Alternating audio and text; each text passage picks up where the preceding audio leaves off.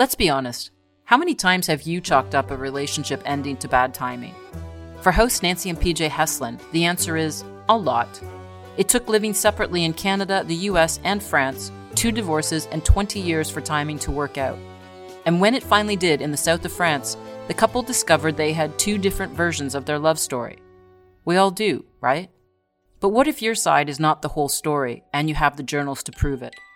Keep listening to Nancy and PJ Finally Get Together, a podcast on love, relationships, and two lives in between.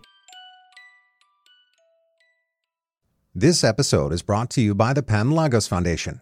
Pan Lagos is based in New York City, and they are a nonprofit cultural organization founded on the ideals of Hellenism, dedicated to the betterment of humanity by supporting intercultural dialogue and exchange through the Hellenic language, education, and ideals providing opportunities for the pursuit of excellence to individuals of all ages and backgrounds. Bringing the wisdom of the past in dialogue with the present, we aim to inspire a happier, healthier humanity for today and the future. Welcome to the third episode of Nancy and PJ Finally Get Together. I'm Nancy Heslin. And I'm PJ Heslin. This is a podcast that basically looks at two versions of every love story. Our story. Our Not story. every love story. That would be a long long podcast yeah, series. I'm not sure that would be that would be never ending. So when we last left off, I had decided to head off to France to do a year abroad of studying. And PJ and I had known each other about seven months at that point, but had fallen really head over heels in love. Deeply. And, deeply. And we were living in Ottawa where I was going to about start third year university, and you had just started I, working a full time job. Yes, I was working for the Department of Indian and Northern Affairs and Ottawa. A great job, more money than I knew what to do with at the young age of uh, how old was I? 25? Mm-hmm. Yeah, it was great. Yeah. So I'm sure a lot of people can identify with this, but when I decided to go to France and shared the news with a less than excited PJ, we didn't break up, but something definitely shifted in our relationship. I think for PJ, it was probably a trust issue, or I don't, I don't really know. I would say it was trust. It was more like, the, I mean, the way you proposed it was you were really happy, which I could understand, but there was no discussion of, of, hey, I'm thinking about doing this. What do you think? You, you literally just sort of said, I'm going to France for a year, and I kind of took that as, oh, well, we're breaking up, and in retrospect it was not the fact that you were going to France, but it was the fact that you you had made that decision. Whereas in all my relationships, I was the one used to making these grand bold decisions. So in my mind, especially looking back on it, I I'm kind of thinking, how dare you? How dare you leave me? Well, it's good to know. How could you? I'm glad I finally know after 32 years uh, what the actual reason was for that reaction. But you know, the thing that about our relationship as we looked over the, the 20 years it took us to to get together finally and get married is that even though we did have, as PJ said, very deep feelings for each other, there was also life was leading us and separately into really different paths. Yeah, we're both in an age where you're starting your careers or you're starting your professional lives and I wanted to do something, Nancy wanted to do something that didn't necessarily mean we were both going to be in the same city or country even yeah i mean point. i don't really even know why i felt this passion to go to france and study. It wasn't you know I, as i said i wanted to stay with pj and we would just live apart for that year. And we were both independent people that were supportive of one another. So we weren't two people we weren't neither one of us was well i'll drop what i'm doing and i'll just go where you're going yeah, and I've always believed that what makes a successful relationship is that two people continue to evolve reasonably at the same pace in their lives. That just because you get together doesn't mean that you don't continue to learn or to challenge yourself or do things independently and as a couple to grow. And I think it was very difficult having these, you know, life was waiting for us and this love was there. We didn't know what to do with. So after the decision to go to France, which wasn't even till the following September, we were kind of on and off again. I think our first actual official breakup came at Christmas of December 1990. Just before Christmas, I had bought PJ this like human size stocking and filled it with all kinds of household things because he had moved into his own apartment. and I bought him a VCR because he's a film fanatic. When I say bought, I used one of my 17 credit cards that the university library application form allowed me to apply for and was given. So I had all these credit cards and I didn't really understand. Well, I understood the concept of credit, but I did get a little carried away. And in 1990, a VCR was a pretty big gift.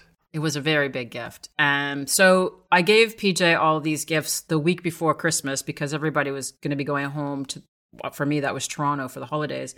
And he broke up with me right before Christmas. but he did keep the VCR in case you're wondering. Um, that was that. He had a lovely holiday full of gifts, and I went back to Toronto really brokenhearted because even though the last few months had been up and down, this was a definitive we're broken up. And I went back and um, on Boxing Day, I had gone out Boxing Day with my friends to a karaoke bar down in Chinatown in Toronto. And when I came home that night or the next morning, my mom said, Oh, PJ called you. And I sort of stared in disbelief and, and picked up the phone and called him back. And he's like, Hey, just wanted to wish you Merry Christmas. Why don't you come back to Ottawa and we'll celebrate New Year's together? I don't really even know what to say about that now that it's 32 years later because you just broke up with me. Yes. I, thinking back, I mean, as you remember, we were both very very attracted to one another but also i just i loved spending time with you so but you and, broke up with me yes, before christmas but it's not like that was the the only sort of breakup that we'd had we'd had no, that was the first time where lot, you actually said the words yes, like we're but done we'd had a lot of anymore. rocky ups and downs sure but that was an official breakup so i was in my mind i was kind of like okay this is just another little bump that we've had let's have a nice romantic New Year's and hang out. Now, I'm sure most and... people would think, well, you don't go and spend New Year's, go leave your family early to go spend New Year's with some guy that just dumped you. But I did, did go back early, and my folks even drove me to Ottawa, which is a four hour drive. You may have noticed a pattern with my parents driving me to places. I was really fortunate. So I went back to Ottawa and we spent New Year's Eve together. We watched, um, I think we had Mexican food, and then we had we watched Rosemary's Baby yes. on your new brand new VCR. Brand new VCR. Lucky guy. If you're wondering if PJ had brought me a gift just to have for New Year's, I'm pretty sure if you have to take a guess, yes or no, you'd choose the latter, and you would be correct. We were broken up. What am I supposed to do? Well, obviously, you knew what you wanted to do because you invited me to spend the night for New Year's. Yes, I should have gotten you something. Yeah. Anyway, we spent that year. We weren't officially back together, and I'm not even sure we ever officially did get back together after that. But we spent after the Christmas. Ne- yeah, we spent the next. No, I don't think so. Eight months on and off. And it, it, it was that really, it's hard when you love somebody and you want to be with them, but you break up. What, what are you supposed to do? I sort of see it as an analogy of planets and orbital rotations. Oh, when oh, here we go. You have two big bodies of mass and they get close enough together, they have to orbit around each other. And that's the way I kind of see our relationship is these two big bodies of mass that we're always circling around each other. And I was hugely insecure. And I was excited about going away to France and pretended that, you know, when you look back to being in university and in your early 20s, you really think you're much more mature and have your head together than, mm. than you do, especially when I reread my journals and, you know, every other word was PJ, I miss him. PJ's a jerk. PJ, I love him. I never want to see him again. Like I was all over the place. But over those eight months, we could not stop seeing each other. But you also had this life going on with friends you had yeah. re- reconnected with from university. Yeah, once again, like that's the, what you're talking about, having your own life. When I, because even though I had moved back to Ottawa to be with you, I'd gone to school in Ottawa. I had a whole group of friends there who were really just so much fun. But I was always inviting you to come along, which you did, and you really enjoyed them. But it was that sort of thing of, even though we were very much in love and our relationship was like this grown up type of love and relationship, we were still kids. So I was, we were both having fun. We both, you know, you like going out as well. You had your friends, but that doesn't help a grown up relationship if you're, you know, going out and having fun. Yeah, let's and, just talk about how grown up our relationship was. I was going to a wedding in that summer. The fall, I think it was June or July that summer, and PJ, I heard I, I was asleep in my in my room in the apartment, and I heard the doorbell ring, and it was me. I honestly don't know, one, two in the morning. So I went to the buzzer, and PJ was buzzing, and he came up the three flights of stairs carrying his bike, drunk. I'm going to presume he was drunk, but I don't know if he rode his bike to that point. I don't know, but he carried his bike up the stairs. And you know, most people again, like, why did I open the door? Mm. You would do the same. But I was thing, going. I had a date. But wait, wait. But wait. thing. I had a date the next day for a wedding, so that's why I say, why did I let him in? Anyway, PJ came in, and honestly, again, it was one of the most memorable nights of my life. It's life. very romantic. There were so Doesn't many. sound romantic, but Yeah, drunk it was, bike, uh, two in the morning, half asleep. But there were certain elements of that night that both of us discovered in writing our book together, which we did separately. We both wrote about that night, not not realizing how much it stood out for the other person. And then the next morning, talking about our grown up relationship and continuation, I told PJ, you know, you got to get out because I have a date coming to take me to a wedding. And he just would not leave. And he would not leave. And he, you know, I mean, it was funny at first, but then I just was going to be hugely embarrassed if this person showed up. So finally he left and I was getting ready, final touches. And I'm not a big, I don't take a lot of time to get ready, but I could not find my dress shoes that I had chosen for this outfit. And I realized they were at PJ's apartment because I had been doing a temp job and I'd left them there when I, one night, had drunkenly knocked on his door. So with my tail between my legs, I had to call him and ask him to bring the shoes back that morning. So he did come back with my shoes and, of course, was there when my date arrived to take me to the wedding. So I don't remember your date being there. You came and then he came to pick me up. You Okay. did see him. As Was I me. nice? Was I like, You're hi, how are you? nice, Uh, yeah, yeah. but did we pretend that I wasn't there Yeah. the night before? Oh, okay. So Oh, it was just like, oh yeah, it wasn't like, oh yeah, this guy's just like I leaving came over last like, night. Let's oh, go on our hi. Nancy, we're friends. Remember? Remember like two weeks ago, just before work, you left your shoes at my place while we were having a platonic get together? Yeah. Here are your shoes, platonic friend Nancy. nice to meet your exactly date. how it went down. Goodbye.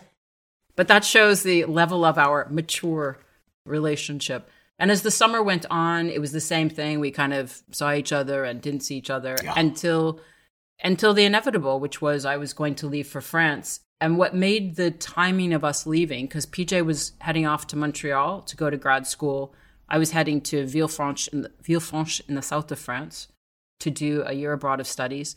Again, you know, we don't have mobile phones or anything. I don't even think pagers were around at that time. And the unique situation for me was that my family was moving. So PJ didn't even have their new phone number or their new address. And it was going to be a clean break finally for both of us to go our separate ways. And the on again, off again thing, in hindsight, to me, could only ever work in a relationship. I don't know if you agree with this, but you can only get back with a real love if you give yourselves time apart. And that's no contact. You need to just grow a little bit on your own and then see if it works. But trying with these times in between and trying to make it work, it's just not enough time. Yeah, it was just it was messy when we were in Ottawa because we both were young, immature. We both were doing things that were our own sort of careers or jobs or whatever it was. So Passions. Yeah, and like we've said, the two things we wanted to do necessitated that we both were going to be in other countries. So we didn't even looking back, I don't even think of explain us explaining that to each other. Oh, You we know, had zero just- communication. no, it was way. just like we don't talk about deep. I'm things like attracted to you Oh. and I love you, but you're not going to be here in September. So Well, and the other thing in your 20s is is time and references of time are all just immediate. You don't think Oh, about seems five so years. long. Yeah, I mean, a, a month a is like year 10 in your early 20s is, Yeah. and now like 10 years is goes by in a flash, you know? But but happily because we're together, PJ. Right? No, it is astounding as you get older that how quickly time goes. I mean, I, I talk with that with friends that are in their late fifties now, and it's just amazing the hmm. difference that that if I could go back in time and tell my young self, that's one thing I would say is just don't be in a hurry. Hmm. Oh, yeah. You've got lots of time. Yeah, and I would feel like that too. Like, don't worry because even if something doesn't work out this month with Yeah. PJ, you know, who knows that maybe a year, five, ten years, you can still Yeah, have the if things I that you want. go back in time and talk to us as a couple, Oh, boy. and just say, let her go to France. It's fine. You guys. Yeah, but we wouldn't have pursued our fantastic lives separately. We would have. Well, that we'll get into that, but I think we had to. It happened the way it happened, but the great thing was is that when we said goodbye at the end of August, you know, it was on good terms. It wasn't. Yeah, there was and no also we both had an agenda. We both had our own personal agendas of things to do that were exciting and that were new. What are you laughing at I'm me laughing for? at because it was a very difficult time for me to say goodbye. And what made it so fantastic was that when I went to PJ's, we were going out for our last dinner to this Italian place in Ottawa. And when he opened the door, he was bald. He had shaved all his hair, but he hadn't warned me. So I, again, I still can remember opening the apartment door And and, just sort of standing there. Nobody can see this, but even at the age of 58, I have a fantastic head of hair. Not a gray hair in it. Yeah. I had beautiful, and still do have beautiful, luxurious hair. But it was, So, it, it made, was- it made the night much easier. But why did, why had you shaved your Oh God! Once again, just being dumb and stupid. No, uh, because uh, that group of friends that I had from from university, you know, we were all having fun and living. So I was, of course, going off to to Montreal to go to grad school. So we had a big party. They gave me a big send off, and we had to do something to mark this momentous occasion that I was leaving. And I don't know who came up with it, but Were there drinks involved? Oh God. Yeah. I don't know who came up with it or who said, but something about my head should be shaved was the proposal that was made. And so myself and this other friend of mine, Pete McDonald, also shaved his head in solidarity. So yeah, dumb, drunk, stupid, and But yeah, showing and but I looked like um, like I looked like a thug because Yeah, I'm I'm a large man with a shaved head, and back in 1990, if you were a large man with a shaved head, you looked like you were part of the Aryan nation or the Aryan Brotherhood. Yeah. And Pete and I used to go. Pete was also a large guy, so when we did it, you know, it was a couple of weeks before university. We were still going out, you know, going out in bars and stuff. And when Pete and I would walk into bars together, people literally would like look at us like, "Uh, "Is there going to be trouble? Like, what's gonna?" So yes, I looked like a thug, and carry that into your first year of grad school, going to grad school, walking into my graduate classes, which are only seven or eight people. I look like, yes, this shaved thug Well, okay, so we, we've established that, and Yeah. that, that actually made things much easier for me to say goodbye when we were going out for dinner, and I was eating olives out of this little dish, and I was looking at PJ's head. I'm like, he looks like an olive. But the whole last night, I mean, obviously it was it was difficult because I knew I was going to say goodbye, even though there was an exciting adventure waiting ahead for both. for both of us. But I didn't really care what was waiting ahead for him. I was kind of excited about myself. But my father, who I adored, uh, had just had a stroke before I left, and it was very. Th- those are complex emotions to process at the age of you know any age, but also at the age of twenty one when you're living away and you're about to go to another continent. Because it's really the first time I had to deal with my my parents' immortality or anyone's immortality that I really cared about. So that night was was heavy for me. And uh, after dinner, we went back to PJ's apartment, which had been completely emptied except for a mattress lying on Mattress the floor. Yeah. And we were sleeping on the mattress on the floor, and the st- the street light was just hitting his bald head. And I thought, I can't. I just got up and left. In my mind, I was like, "See you later, bald PJ." Like he made it very easy to sayonara. So that was it, and and it was really, as I said, a clean break because we didn't have any contact information. No, there was no Facebook or email to, okay, well, I still have this contact information. I know I had your parents' but they moved. phone, yeah, but they had moved. But at least I knew, you know, you back in those days, you would phone information and say, can I have the number for so and so? Their old number was this. And ah. that's how you found. That was the old form of Google. But the funny part for me is that I don't know why I thought physically saying goodbye and physically leaving Canada would leave my emotions with that part of the world and I would start anew and afresh in France because every day I was in France, I still thought about PJ. And when you look at my journals, it's just, just embarrassing.